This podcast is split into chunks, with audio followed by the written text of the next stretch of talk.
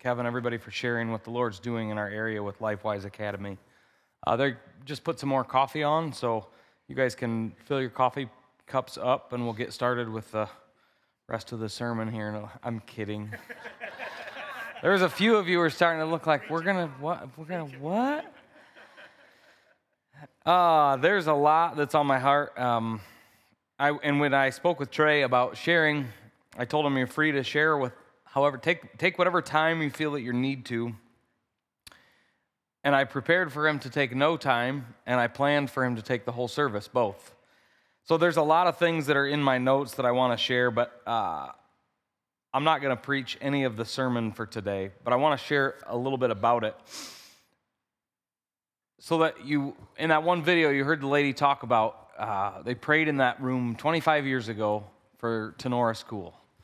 And I don't know her, I don't know their, her detailed story at all, but I think about that as a really fun story. And it's encouraging, isn't it? You kind of felt encouraged, like, wow, look at what God did 25 years later. But what about 23 years later?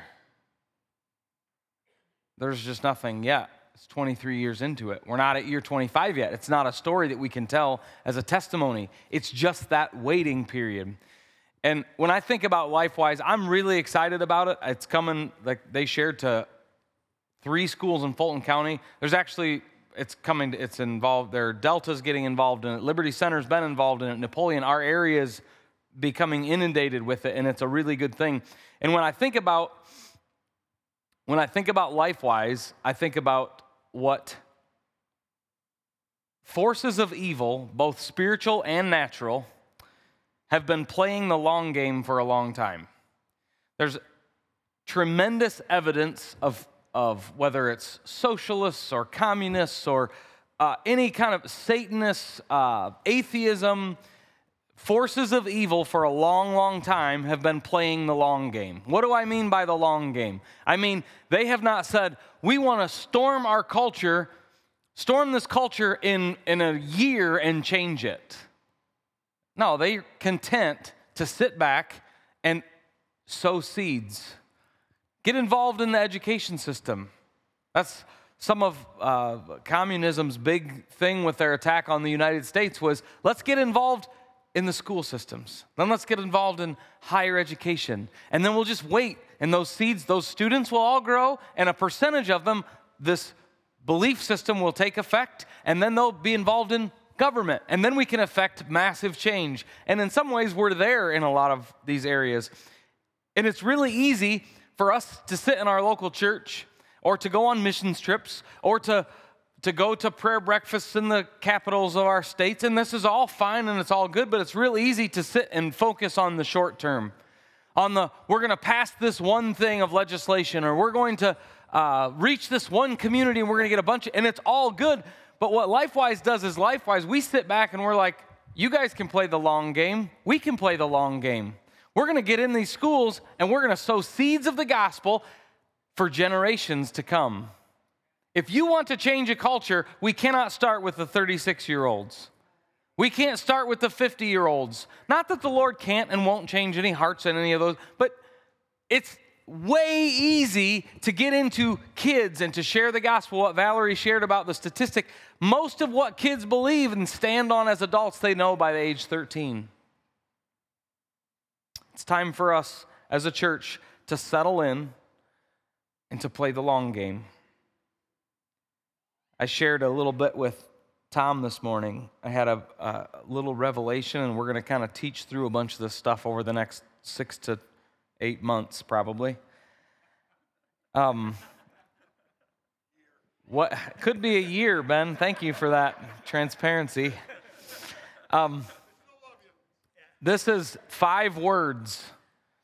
Five words that we need to understand, and we need to understand their relationship with what we do every day, with what we do on Sundays, with what we do at Grace Camp, with what we do at youth group, with if you're involved in teaching the kids or maybe helping in the nursery, if you're involved in your job and speaking with people, these five words are if you're a disciple of Jesus, I want these words to write them down, think about them. The first one is vision. Vision feeds into our lives goals, specific goals. Without a vision, there's really no point to your goals. But a vision will feed you goals. Now, those goals, if you want to accomplish a goal, I don't remember who said it, I should know before I say it, but a goal without a plan is just a dream. You got a goal, this is a great goal, we're gonna try it. Well, what's your plan for accomplishing it? So a goal will feed us, and then I, this is what the Lord really kind of started dialing it in. A goal will feed us strategy. A strategy will determine our plans, and our plans will determine our actions. It's really, really important if we're going to embark on this LifeWise journey as a community that we under it's an action. That's an action thing isn't it? That's a doing thing. We're doing it. We're spending money. We're spending time. We're investing.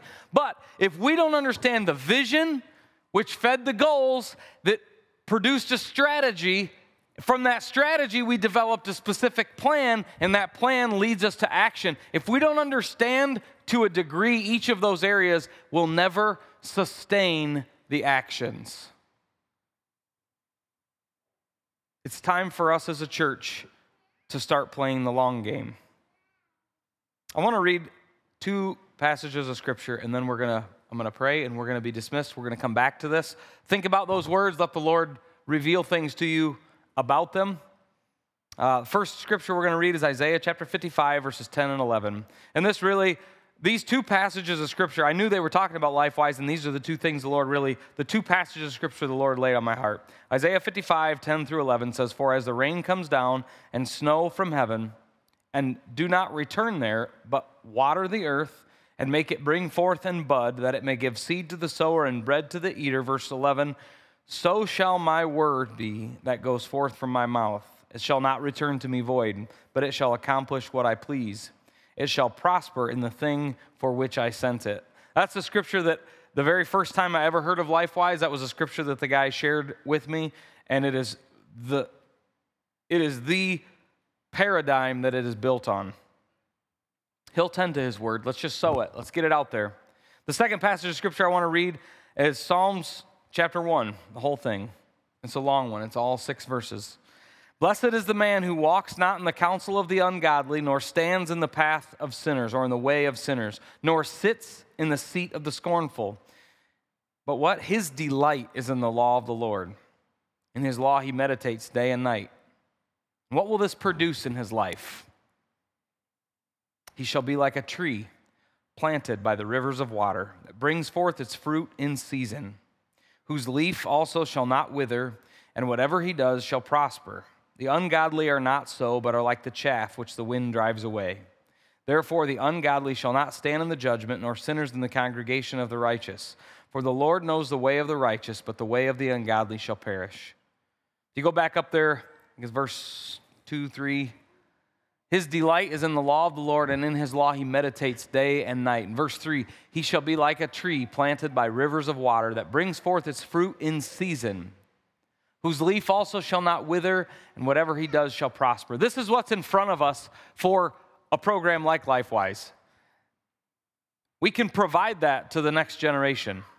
They can be planted like a tree by a river of water. That even when drought comes, when everything else around it is dry and withering and failing, they can prosper and they can succeed in the thing that the Lord sent it. I'm not going to preach. I got a bunch of stuff. I'm, I'm, there's a lot of things on all of this. We're going to come back We'll preach next week.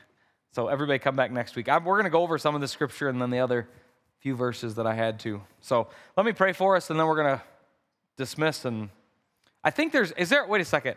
Is there any information? Do you have, there's like cards somewhere?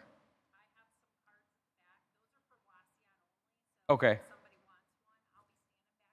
Okay.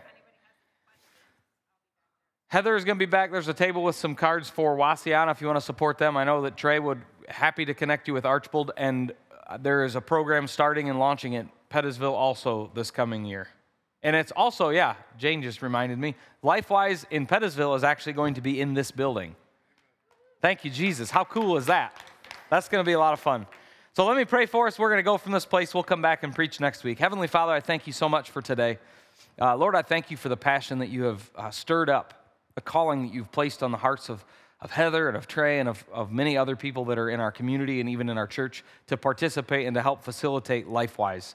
It's just a simple program, Lord. It's not the gospel. It isn't the gospel. It just contains it and carries it. We thank you that you've given us the gospel in your word, the revelation of Jesus, your son coming and dying on behalf of us, dying as us, so that we can live as Christ. So that as he is right now, so are we in this world. Lord, I thank you so much for your word. I thank you that we are free in this country to have a program like LifeWise, to publicize it to participate even with uh, government run schools that we can uh, carry the gospel to these kids. Lord, I thank you that you are faithful, that we don't have to uh, worry about the results that you've promised, as you wrote in, through the prophet Isaiah, that you'll tend to these words. You will bring forth a harvest from them.